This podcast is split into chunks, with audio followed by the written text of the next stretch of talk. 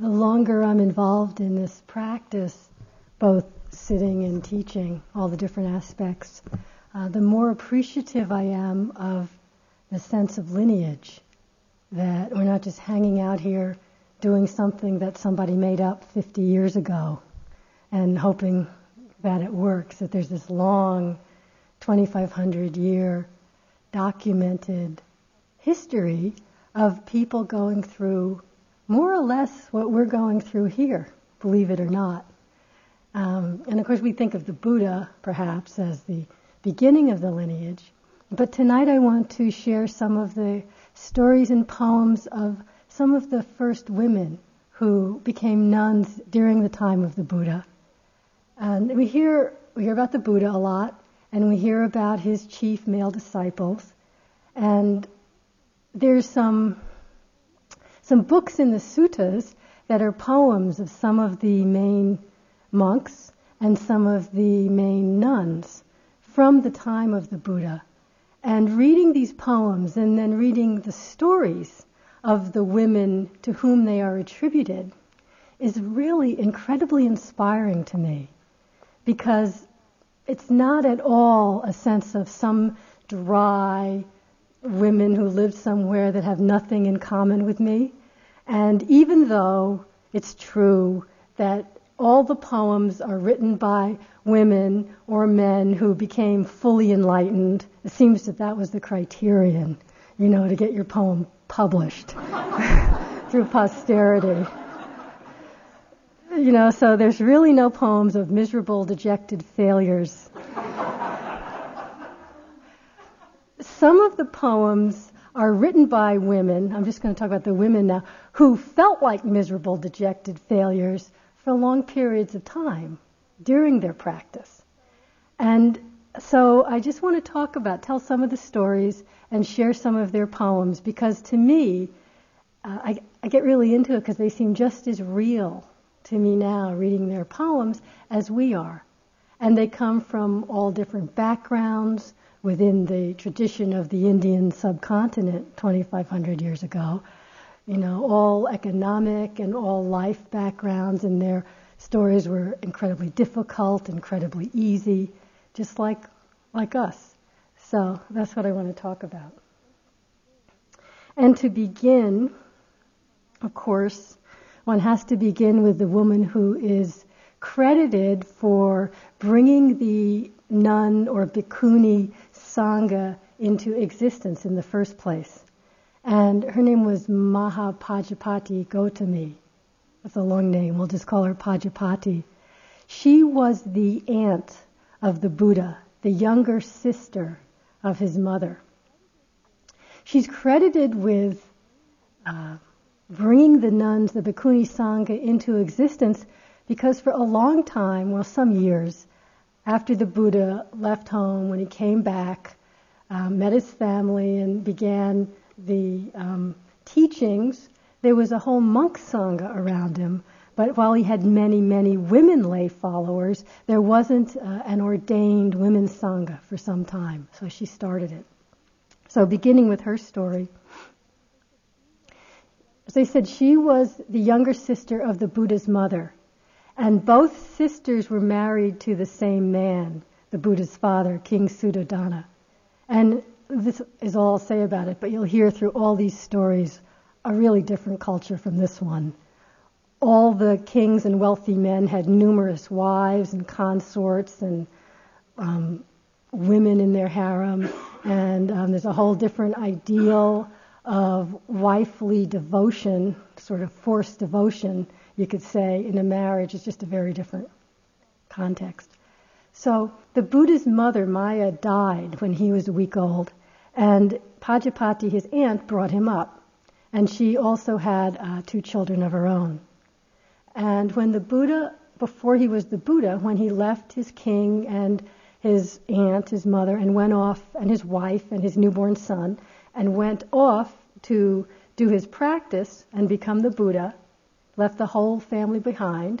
When he came back, you know, his welcome was maybe a little tentative at first, but the family did welcome and listen to him, And his father, King Suddhodana, and Pajapati, his aunt, or who'd raised him, his mother, and also um, her son, who was close to the Buddha's age, all became great followers of the Buddha, but staying lay followers.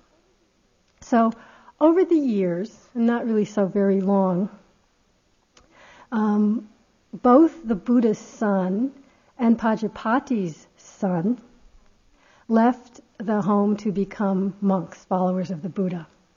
And soon after that, the king, King Suddhodana, died. Now, this left Pajapati, even though she was from a wealthy family and there's a whole court, really in that time, women's net in society was usually very much determined by the men in their lives, either their husband or their father or their son. And so in Pajapati's case, her husband had died, her father was dead, and her sons had split to become monks. And she was a very powerful woman, and many other women looked to her for guidance. And so it's said at this time, many other women, many men were um, joining the Bhikkhu Sangha. So many other women were left alone. And they came to Pajapati for guidance and just to see what to do. And Pajapati, remember, was very devoted to the teachings, not only the Buddha. So at this time, with all these women on their own, there came another event, which was like a little war between the kingdom, the little kingdom of the Buddha's family, and the neighboring kingdom. The Sakyans and the Kaliyans had a fight over water rights, which seems like the way we're going again. So in this fight, a lot of more men were killed. So more women were left. And they all went to the Buddha and asked him to help with this dispute. So he came, being related to both sides, and gave such a rousing and inspiring Dhamma talk that many more men went and became monks. so now you have what's called 500 women. 500 is the number that's used in the in the text to mean many. So 500 women together with Pajapati Gotami were kind of sitting around going, now what do we do? But they were really very devoted, and so they got together and said, why can't we also join the homeless life? You know, we really want to come to freedom. Now, this is where who was really comes into play because it's her qualities of real courageous devotion and also persistence, I think, and steadfastness, as well as humility, that got the Bhikkhuni Sangha going. Because when they first went to ask the Buddha if they could be ordained, with Pajapati at their head, what the Buddha says, I'll quote the translation. They, she asked three times, which is the classical um, technique. The first time you get a no, the second time you get a no, and you're supposed to get a yes the third time. But she didn't get a yes the third time. The third time the Buddha still said no. He said, Enough. Don't set your heart on women being allowed to do this. No explanation. You know, just don't. And I won't go into speculation. Just that within the context, no, I don't mean that. I really don't mean that. It's, it's hard to look at something not through our cultural bias. But at, the, at that time, even though within the Sangha, within the Buddha's Sangha, both nuns when they came to be and also monks, he was quite radical in that there was no sense of caste division, no sense of, you know, if a king came to become a, a, monk, he was considered better than a beggar who became a monk. Nothing of that. He wiped it away, but still, there's a way um, that the Buddha didn't really go around trying to completely uproot the outer society. A lot of his important lay followers were, you know, kings and wealthy people, and while he preached the precepts and generosity, he really wasn't, um, at least from what we read, preaching um, radical politics or economics. So, anyway, he wouldn't do it. And see, an, another person, a woman less devoted, a woman less awakened and, and clear in the fact that the ordained life would be of a worthwhile thing for her might have given up.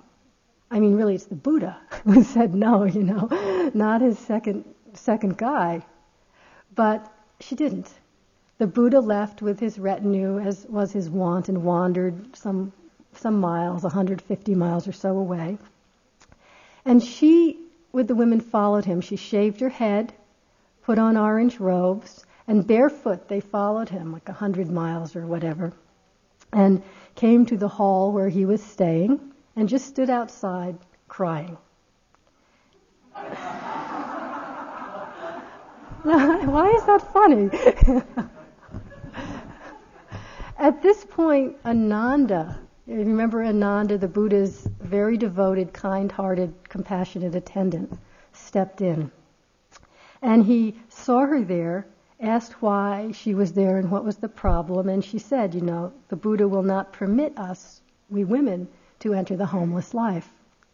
So Ananda went to the Buddha. And he uh, said, you know, Pajapati standing outside with swollen feet covered with dust. It would be good if you would allow women to enter the homeless life.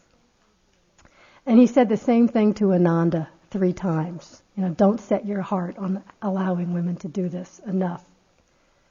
But Ananda also didn't give up.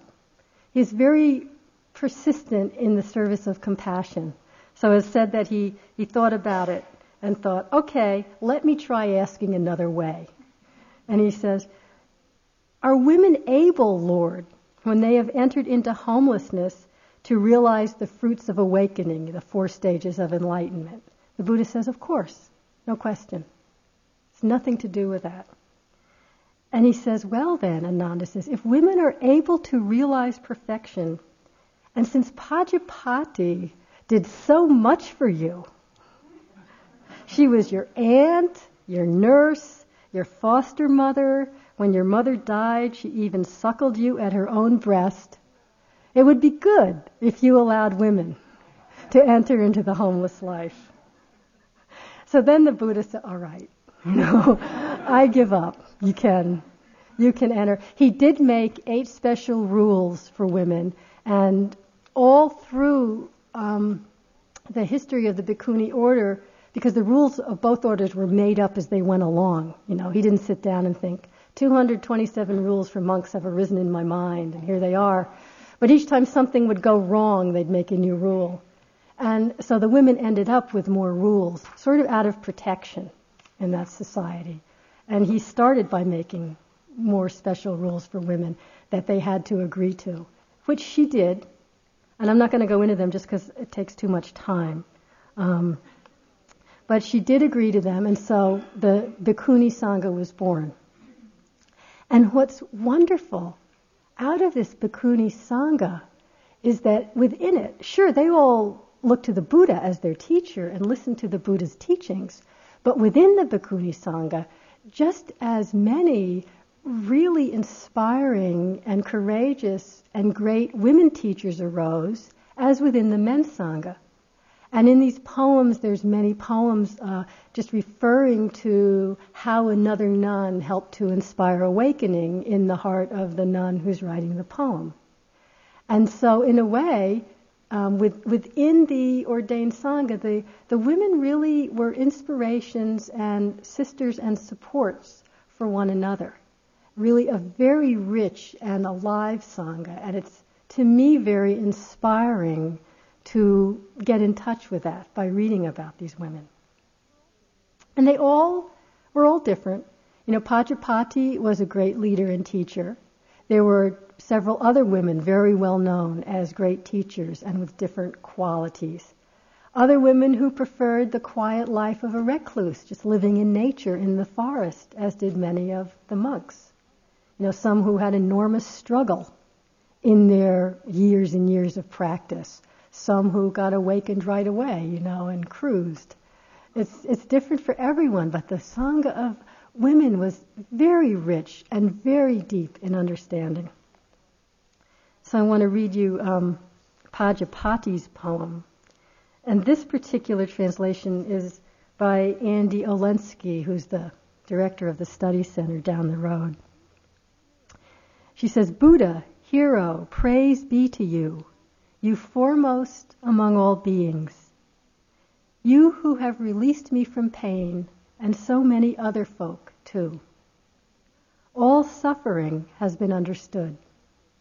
The source of craving has withered.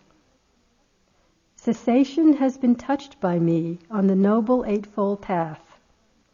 I've been mother and son before, and father, brother, grandmother too. Not understanding what was real, I flowed on without finding peace. But now I've seen the Blessed One. This is my last compounded birth. The onflowing of birth has expired. There's no more rebecoming now. See the gathering of followers putting forth effort, self controlled, always with strong resolution. This is how to honor the Buddhas. Just that sense of how courageous practice is how we honor the Buddhas. That that's really what it's about. It's said that Mahapajapati died when she was 120 years old. And just as you know, there's a lot of mythology around the birth and death of the Buddha, so also around Mahapajapati. It's said that at her death and again at her cremation, all kinds of miracles occurred in the earth and in the heavens. So I like that because it just shows that in the mythology there's a real honoring of her as a, a very important woman, woman in the beginning and the carrying out of the teachings. So then I want to talk about first some of the other women who became very important teachers to the other nuns and also to laymen. And then just some of the range, because it's so wonderful, the range of lives that led these women to come into the homeless life, and then the range of experience they went through after. It's just like here on the retreat, you know, it wasn't a picnic. Women from all classes, from sisters of kings, consorts to kings, to really poor beggar women, to poor prostitutes, to really well to do prostitutes, to slaves, um, to women who are actually insane at the time that they met the Buddha, just the whole range. So the first one, her name is Khema. She came to be known as the nun with the deepest insight. And her story is, um, it's fun. It's kind of one of the easiest stories. She was uh, incredibly beautiful. And because of her great beauty, she was one of the main, the chief consort, it said, of King Bimbisara. Now, a consort isn't a wife. He also had a couple of wives and a lot of other consorts, but she was the chief consort. And that, in that time, gave her a lot of status. And she lived with a life of great ease and comfort, and she was very uh, conceited about how beautiful she was. And she really liked her life of pleasure. So it's not that she was going around looking for some teaching of renunciation. She didn't really want to know about it. But King Bimbisara was one of the, he was a follower of the Buddha. So the Buddha often came to his grounds of his palace to preach. But Khema would never go hear him because she had heard that he spoke about the dangers of sense pleasures, you know, and the need for renunciation. She thought, I don't want to hear that. I like that because uh, I can relate. You know, the very thing that's going to free us, we think that's going to take away my pleasure. We don't want to know about it. So she was like that. But the king tricked her because he knew how much she liked beauty and the hermitage, the Veluvana hermitage where the Buddha would come and teach, was very beautiful. So he had court poets compose poems about the great natural beauty of this hermitage. And so finally Khema uh, said, Well, I have to go and see this. So she did.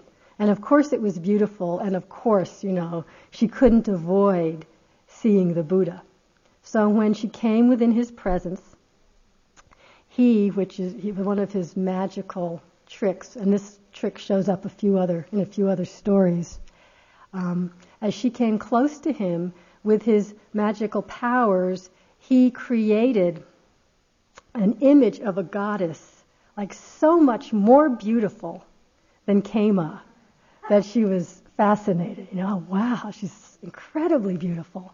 And then he had this image slowly grow old and decay and move from beauty, you know, to old and wrinkled skin and rotting teeth and um, gradually, totally fall apart. And she got it. it really went in. Oh, yeah, it's the same for me. And so then she was so open at that moment. It struck her so deeply that, as is so often the case, the Buddha only had to say a few things. He talks some more about how people devoted to physical beauty are bound, they suffer in this world. And those who can let go of that attachment are free. And it said that this penetrated so deeply that this is, came as a rare example of a lay person who was fully enlightened at that moment, all four stages at once, just from hearing that. So, of course, she went to King Bimbisara and said, I want out, I want to become a nun, and he gave permission. And she was considered, as I said, the, the nun uh, with the deepest insight.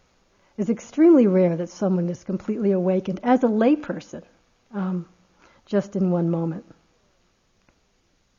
Her story, her poem, I'm sure you've heard, if you haven't actually read, how a lot of either the poems of the monks or some of the teachings about uh, sense pleasures or as a way of counteracting lust. There's lots of um, talk about the repulsiveness of the body or the dangers. It's often seen as the dangers of women, right? Because they're going to um, get in the way of the monk's chastity and purity of purpose. And a lot of times in reading this, I know many women who feel rather, rather offended. And I think it's important to realize that that wasn't something just male to female, but that many of the nuns' poems have the same imagery and the same sense of looking at the almost repulsive nature of sense pleasures and the decaying aspects of the body. It's not just that, you know, the men see it and the women are all out there being dangerous to the men. Although being in some monastic places in Thailand, it might seem like they think that. There's one, I shouldn't say this. at Suan Mokkh, which is actually very eclectic for a Theravadan monastery in Thailand. They have one big building called a spiritual theater with all kinds of poems and pictures and stuff from the Zen ox herding pictures, which if you're familiar with Theravada Buddhism in Thailand, to find the Zen ox herding pictures in a monastery is really quite amazing. But what I really remember was this one really big drawing of a woman with chains coming out with hooks on the end, you know, like it's going to hook in, hook in the monks. I'm saying that because it's just the same from the women's side.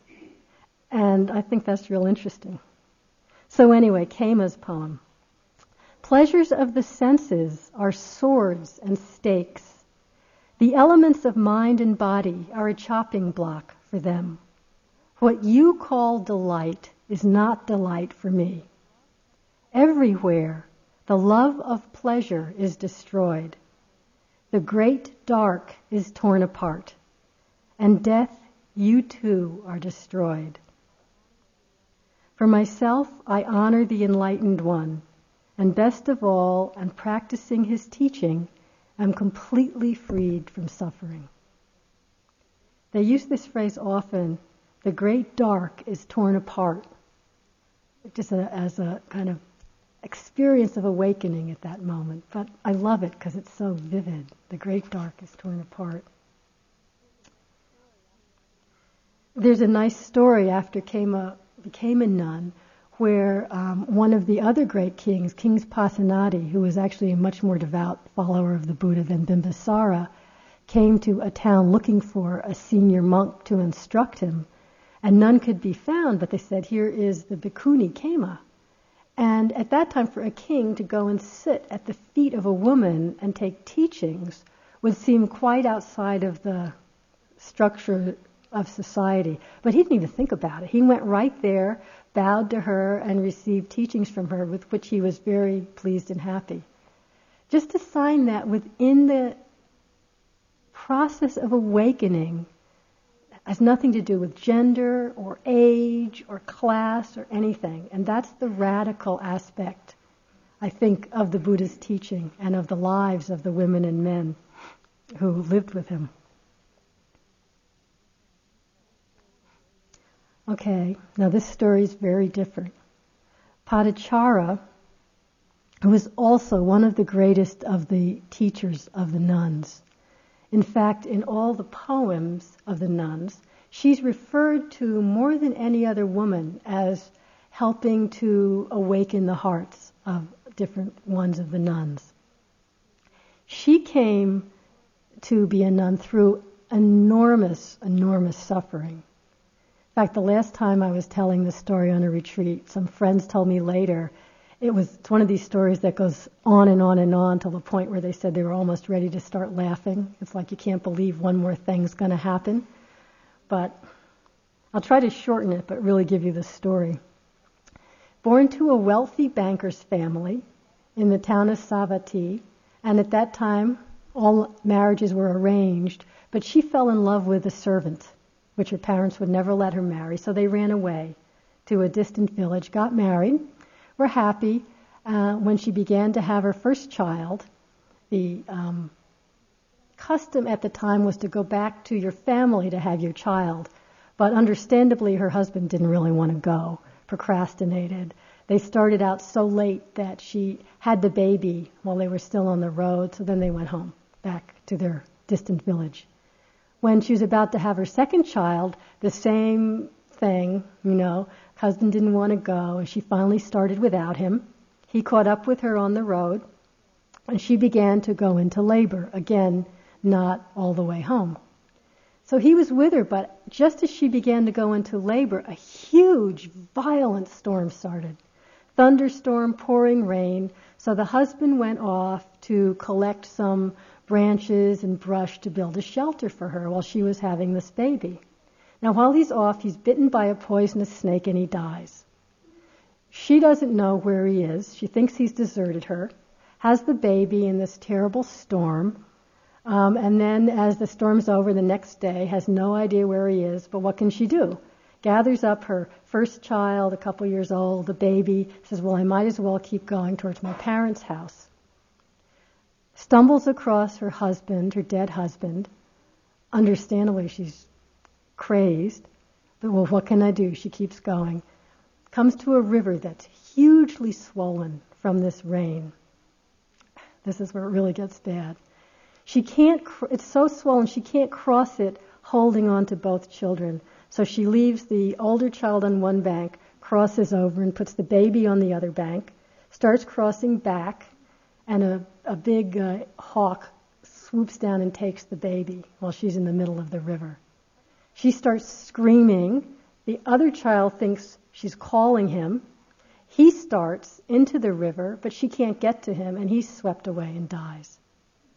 So she keeps on going towards Savatthi, gets to the edge of town, says to the first person she sees, and she's pretty crazed by this time, asks about her family, and the man says, Ask me anything else, but don't ask me that. And she said, But that's all I want to know. And the storm had made, uh, brought down their house and it caught on fire, and both her parents and her brother were dead. So that, at that moment, she went insane. Just literally crazed with grief. tore off all her clothes, began walking in circles and babbling, and people didn't want her around, threw stuff at her, drove her out of town. And she was, for some time, like that, just walking around crazed. At some point, and it's not clear how long, if it's days or weeks or years, she comes to the Jeta Grove, one of the places the Buddha stayed a lot. But as she began to come close to him, he was preaching because she was so, you know, she looked insane, she didn't make sense, she didn't have clothes on. So his disciples tried to protect him, tried to drive her away. But he, of course, sensed what was happening and made them stop and said, and said, Sister, recover your presence of mind. And immediately she did and came and sat in front of him, and a, a nice man gave her some a cloak to wear. And she told him her story and said, Please, you know, Lord, help me. And what the Buddha said, it's so powerful. It's really the power of speaking truth to suffering. You know, how he was just so straight. Not like, oh, you know, it's okay. But he said, oh, don't think you've come to someone who can help that you know. In your many lives, you have shed more tears for the dead than all the water in the four oceans. It's powerful. And I think, you know, when someone comes to me with a story, to just be able to be that clear, to be that direct, yeah. and you think this is bad. All your other lives, this is how it is. And that, of course, really went in for her. And he kept talking about how when we die, no one else can help us. Just as we can't help our relatives who die, and everyone is going to die. And that really opened her up to be able to begin to just accept the truth, and she became a nun. It's not one of these immediately she was awakened, but it opened her to be able to use her immense, unbelievable suffering to first awaken herself, which she did, and there's a lovely poem of her awakening. But then you can imagine she would become such a vast reservoir of compassion and support and inspiration for the many, many other women who joined the um, Sangha. There are many women who joined out of grief that their husbands or their children or their families had died. And just having been through that, she became, as I said, the really the greatest teacher of the women nuns and the one most often referred to by the others. What's nice about her story, I mean her um, poem, is it describes the moment when her heart awakened. And it's clear it's not just at the beginning of the time that she became a nun because it begins with a sort of a lament about what am I doing wrong that maybe you can relate to. She says, I've done everything right. I've followed the rule of my teacher. I'm not lazy or proud. Why haven't I found peace? Hmm? then she says, bathing my feet, I watched the bathwater spill down the slope. I concentrated my mind, the way you train a good horse. Then I took a lamp and went into my cell. I checked the bed and sat down on it. I took a needle and pushed the wick of the lamp down. When the lamp went out, my mind was freed. Just that simple moment. And if you notice, it's also the sense of discouragement, picking yourself up and concentrating your mind again. You just do it. And then after a period of concentration, real awareness, but sort of that relaxation of just being in the moment, the simple moment of patting your bed and putting down the wick of your lamp. The mind was freed. Now we're always telling you it's not just about the sitting and the walking. It's really just about that presence. So that's Patachara. I'll just read you one poem by one of the women who mentions her, Chanda, and one of these one of the women in deep grief whose whole family, husband, children, parents, all died at once of an epidemic. And she having no other family to take care of her, she didn't go crazy, but she had to become a beggar to survive. It was such a family oriented culture. And so she was a, a beggar for years. This is her poem. I was in a bad way, a widow, no children, no friends, no relations to give me food and clothes. I was a beggar with a bowl and stick and wandered house to house in the heat and cold for seven years. I met a nun who had food and drink, and I went up to her and said, Take me into the homeless life. She was Patachara. Out of pity, she guided me in leaving home, encouraged me, and urged me to the highest goal. I took her advice. It wasn't wasted. There are no obsessions in my mind. But you notice the first thing is I met a nun who had food and drink. It's not like she was starving and Patachara said, sit down and let me teach you the high dharma. You know, she fed her. We need to be taken care of. And then she urged her to the highest goal.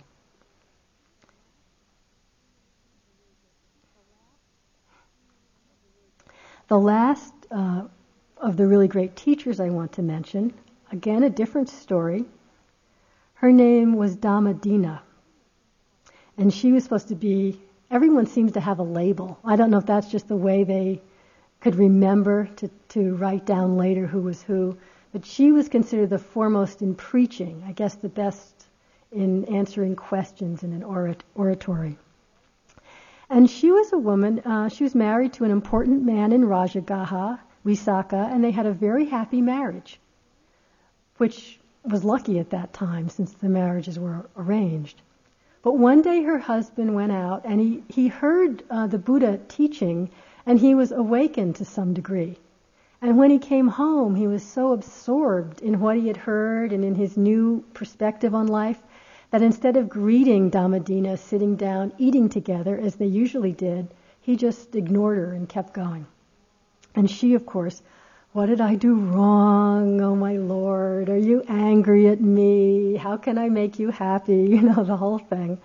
And uh, finally, you know, he said, okay, let's talk. You know, he told her about the Buddha, that about his realization, and that he really wanted to renounce the world and become a monk.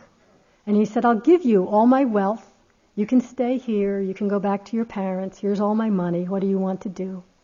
And she thought it over and said, Well, I'll renounce too. You know, if that's good enough for you, I will also do it. So he said, fine. And he gave her a big send off, you know, sent her to the Bhikkhuni order, you know, carried in on a litter and everything. So she became a, a monk. She practiced intensively, of course, awakened after some time. And then at some time after her awakening, she found herself back in Rajagaha, where they had, she had lived with her husband, and turned out he'd changed his mind. He hadn't uh, actually become a monk after all. But now she was in Arhat, completely awakened now. She didn't care. And he'd done her a big favor. And, and, and, really, she doesn't have a poem so much, but she has actually a whole sutra in the middle length sayings where actually her husband, Visakha, is asking the lady Dhammadina all these questions. It's a whole sutta, very subtle and profound question and answer sutta uh, of this nun Dhammadina. And what's really special, besides, I just read it tonight, it's really very subtle stuff. And at the end, he keeps on asking and asking and asking. And finally she says, Enough. You know, you're never going to come to the end of your questions. Go ask the Buddha. So he goes to the Buddha, reports everything Dhammadina had said, and the Buddha said, Very good. I would have answered exactly as she did. What she says, I would have said. So that's the meaning, and so you should remember it. And there's a special word for that. When the Buddha says, what that nun or monk said is exactly the same as I would have said. It's called, you know, word of the Buddha, Buddha Vachana. It's basically saying, you know, their understanding, their wisdom is equal to my own. And so this is the case of his saying that about the, the nun Dhammadina. Again, another example that once there's awakening, gender, caste, class has nothing to do with anything. That, that truth can exist and does exist in all of us. So those are some that became great teachers. There's a couple others whose story I really like from very different levels of society. They didn't particularly become great teachers uh, after they entered the Bhikkhuni order, but their stories are great. One is a woman, Punika, who was a slave woman, and she was a slave in the household of Anathapindika. He was the you read you read his name a lot, Anathapindika. He was the main lay supporter of the Buddha. A lot of the sutras take place somewhere called the Jeta Grove, and Anathapindika actually gave the Jeta Grove to the Buddha's Sangha. And yet he had slaves, you know, I can't put it together. It's a different culture. But anyway, Punika was a slave woman. But even when she was a slave, she heard the Buddha teach and, and she became awake in the first stage of enlightenment. You know, in the Theravada, there's four stages. So she heard it and was awakened to the truth. And what I love about this story is the power of truth, that she knew what was true and was so, had so much faith and courage in that, that she was willing to speak that truth in a place where a slave woman could have really gotten in big trouble. So her job was to go down to the river every day and draw water, bring it back to the house. And she was down there one morning, and a Brahmin man. Now, you know, in India, they had this whole caste system that you were born into, and there's nothing you could do about. You were born into it. And the Brahmin caste was the highest caste.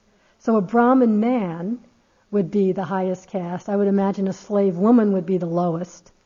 And this Brahmin man came down to the river um, pursuing a, a custom of one of the Hindu customs of that time of washing himself in the river to wash away his past misconduct.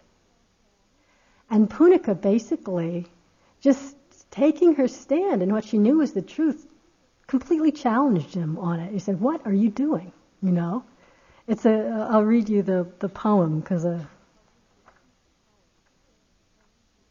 to be so sure of what is true and so unconcerned with what could happen.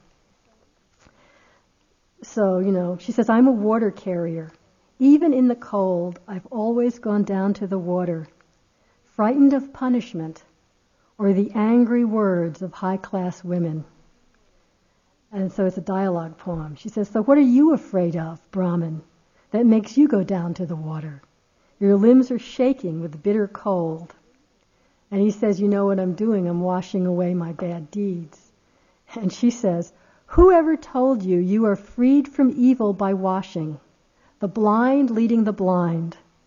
In that case, all frogs and turtles would go to heaven.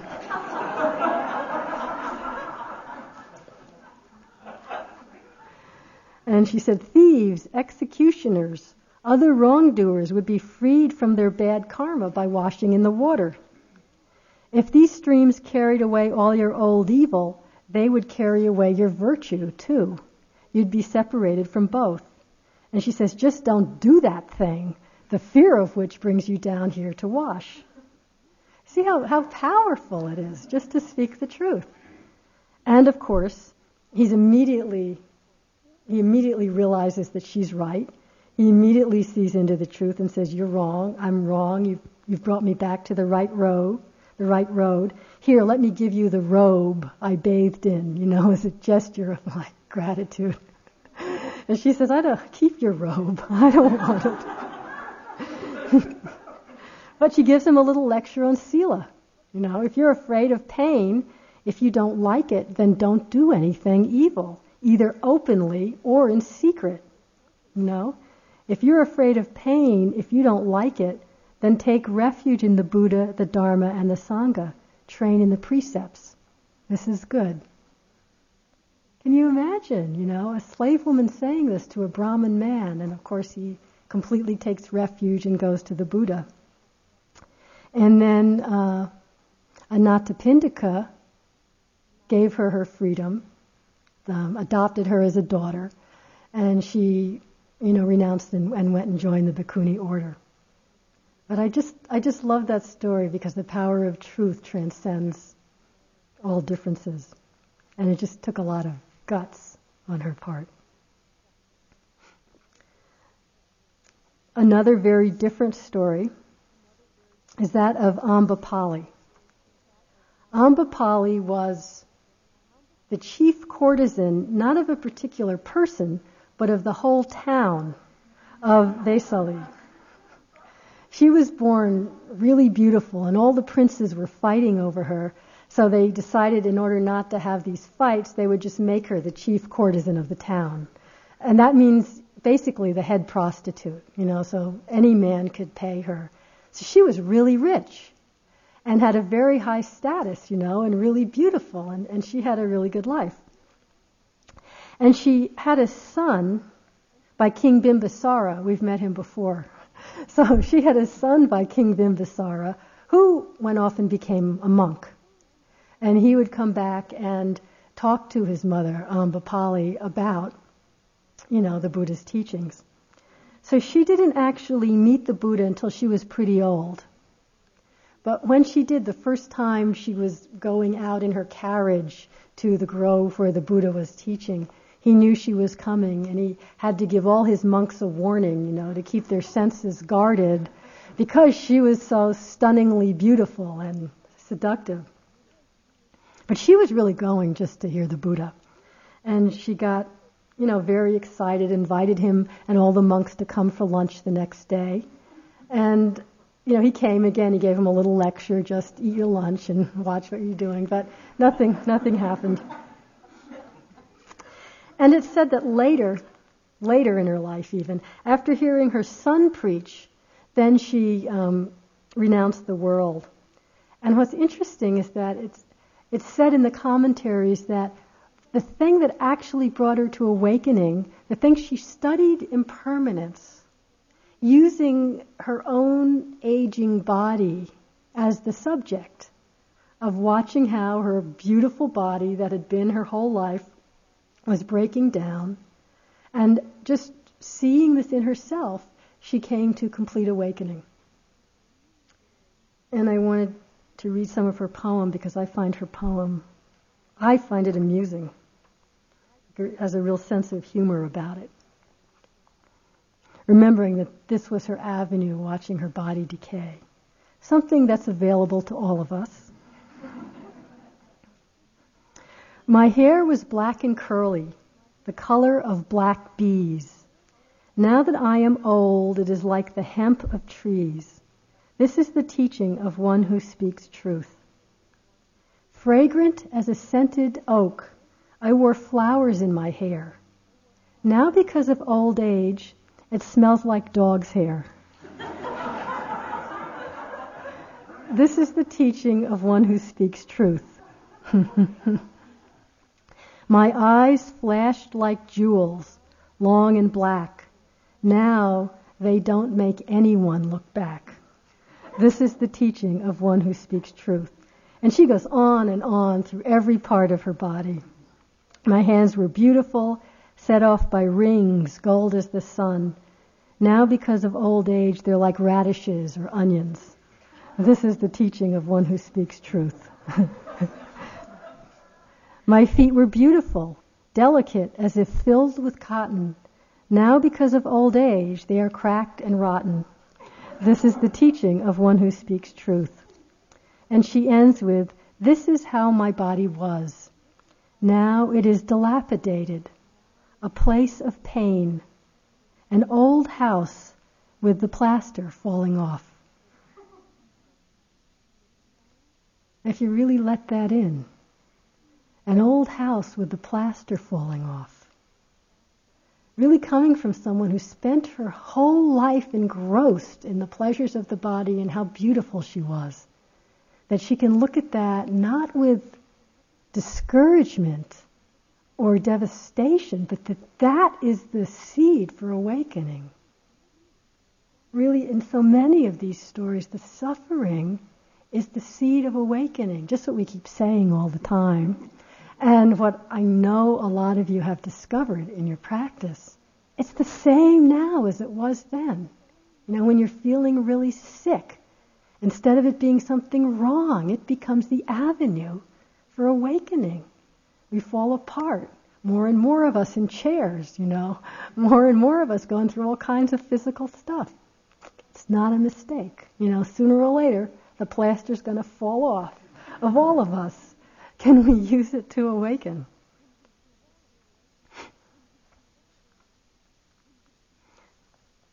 Okay, speaking of suffering,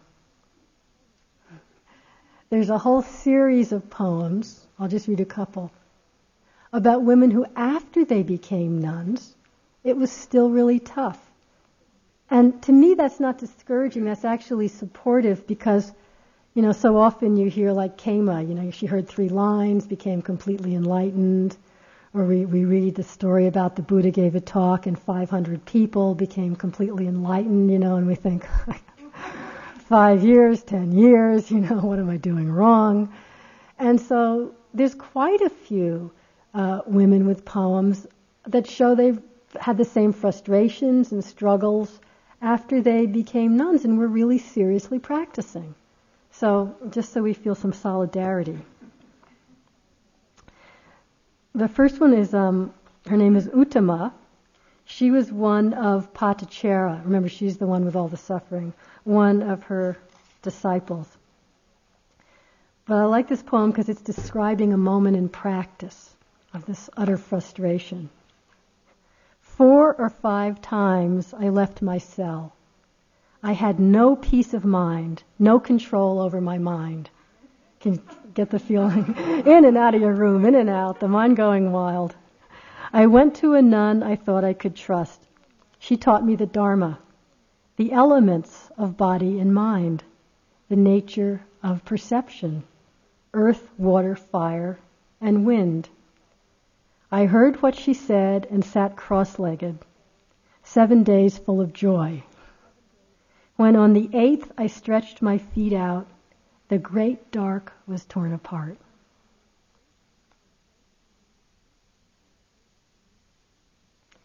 And this is Vaddhesi. She was actually the nurse of Mahapajapati Gotami, the founder of the Bhikkhuni order. And so she entered the order with Mahapajapati. But she didn't get enlightened right away. Had a long, hard struggle. It was 25 years since I left home, and I hadn't had a moment's peace. So you think three months is long, you can just stop whining. Uneasy at heart, steeped in longing for pleasure, I held out my arms and cried out as I entered the monastery. And you can really relate. It's not like some pure thing. We just wanting pleasure for 25 years. I went up to a nun I thought I could trust, and they say the commentaries that she's talking about Dhammadina here. And it's then it's the same thing. She taught me the Dharma, the elements of body and mind, the nature of perception, earth, water, fire, and wind. I heard her words and sat down beside her. I have great magic powers now and have annihilated all the obsessions of the mind. The Buddha's teaching has been done. I love that when they're really free, the Buddha's teaching has been done. But it's hard work. One other, Mittakali, who joined when she heard the Buddha preach the uh, Satipatthana Sutta, the Four Foundations of Mindfulness. And that was so inspiring that she became a nun. But it said that she was a very difficult person. That uh, she was very angry, very self centered, very difficult to get along with. And so coming into the bhikkhuni order, you know, she had a hard time at first. But gradually, through very sincere practice, these qualities eased. But again, here's her poem. Although I left home for no home and wandered full of faith, I was still greedy for possessions and praise. I lost my way. My passions used me, and I forgot the real point of my wandering life. Then, as I sat in my little cell, there was only terror. This is another one of those moments. I thought, this is the wrong way. A fever of longing controls me. Life is short. Age and sickness gnaw away. I have no time for carelessness before this body breaks. And as I watched the elements of mind and body rise and fall away, I saw them as they really are. I stood up. My mind was completely free. The Buddha's teaching has been done. Again, that movement from feeling totally lost, you know, and longing for pleasure and terror, and then the willingness, okay, come back and meet the moment. Just see what's happening, you know. She got that sense of um, determination. I have no time for carelessness, and just started watching the elements of mind and body rise and fall away. It just takes that moment of coming back again, no matter how hard it gets. There's a lot of others along that line, but there's also some poems of women who clearly their life was such suffering beforehand that joining the nunhood, renouncing, was actually a movement into freedom. I just want to read you a couple of these. It's the difficulty of living in an arranged marriage with a difficult husband, where the wife is, is really like a slave or a servant, has no freedom whatsoever. And in fact, women were not allowed to become nuns unless their husband gave them permission. You know, so tough. There's one poem from a woman known only as Sumangala's mother. We don't even have her name. Sumangala was another monk. But her poem, this is her poem, Free, I am free. How glad I am to be free from my pestle. My cooking pot seems worthless to me. And I can't even bear to look at his sun umbrella. My husband disgusts me. So I destroy greed and hate with a sizzle. And I'm the same woman who goes to the foot of a tree and says to herself, Ah, happiness, and meditates with happiness. So renunciation can be a great joy. Here's another one from a woman named Mutta, who was in a very unhappy marriage, and her husband didn't treat her well. Um, but she finally convinced him to let her become a nun. Again, she says, Free, I am free. Free by means of the three crooked things mortar, pestle, and my crooked husband. I mean, she doesn't say free from them, free by them. In other words, those again were the avenue, seeing that suffering were the avenue for deliverance. I'm free from birth and death and all that dragged me back. And one more story of an unhappy housewife whose unhappiness led her into freedom. Another woman, an anonymous wife, we don't have her name. But her husband would not, also would not let her become a nun.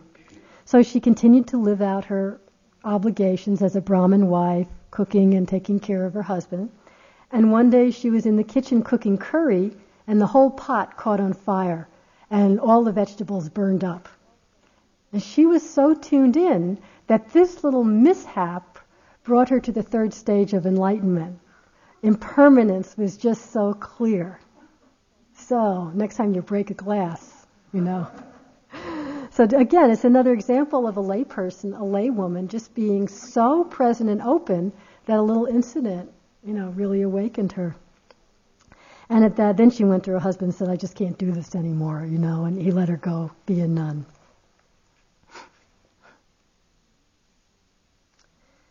And just one other group I want to mention, and that is really old women. So many times people will say, I mean, over the years I've heard it a lot, where people of all ages say, I wish I could have started practice earlier.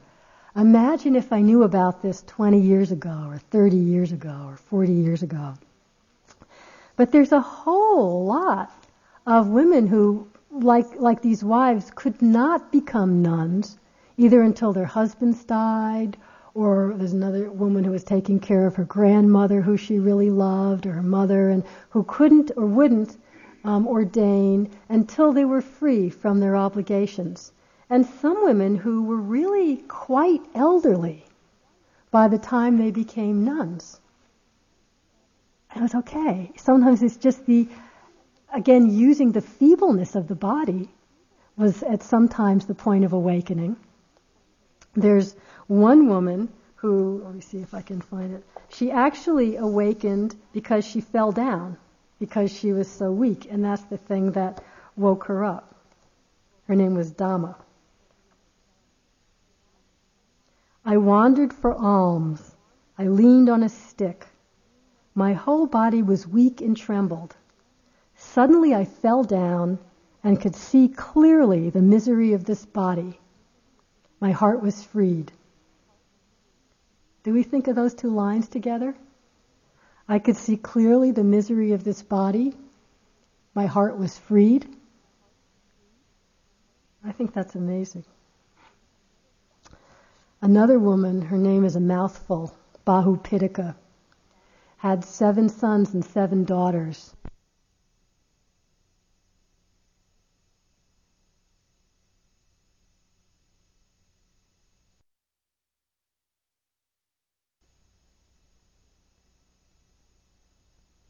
Very wealthy.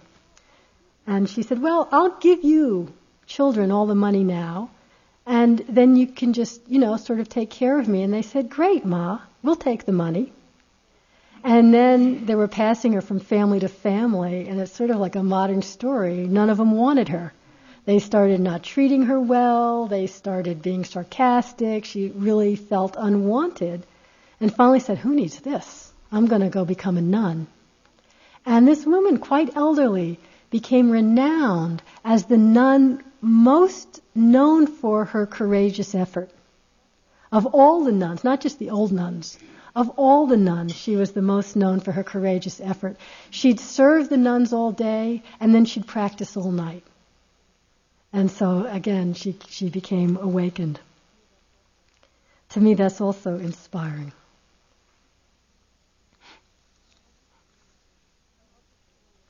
So I'll just end with one story, not even a story, just a poem that I like very much from a woman named Dantika. It's another one of those moments. As I left my daytime resting place on Vulture Peak, I saw an elephant come up on the riverbank after its bath. A man took a hook and said to the elephant, Give me your foot.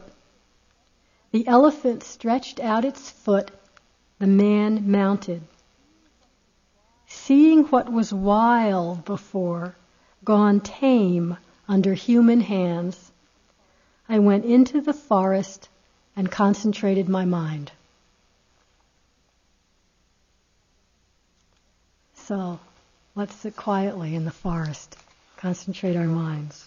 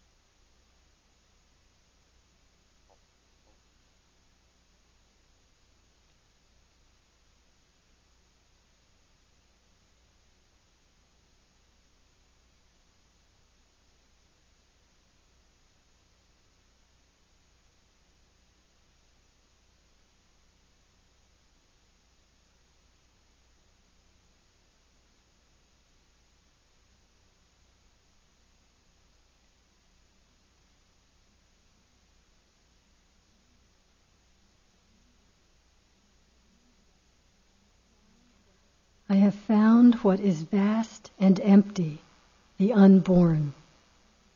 It is what I've longed for. I am a true daughter of the Buddha, always finding joy in peace.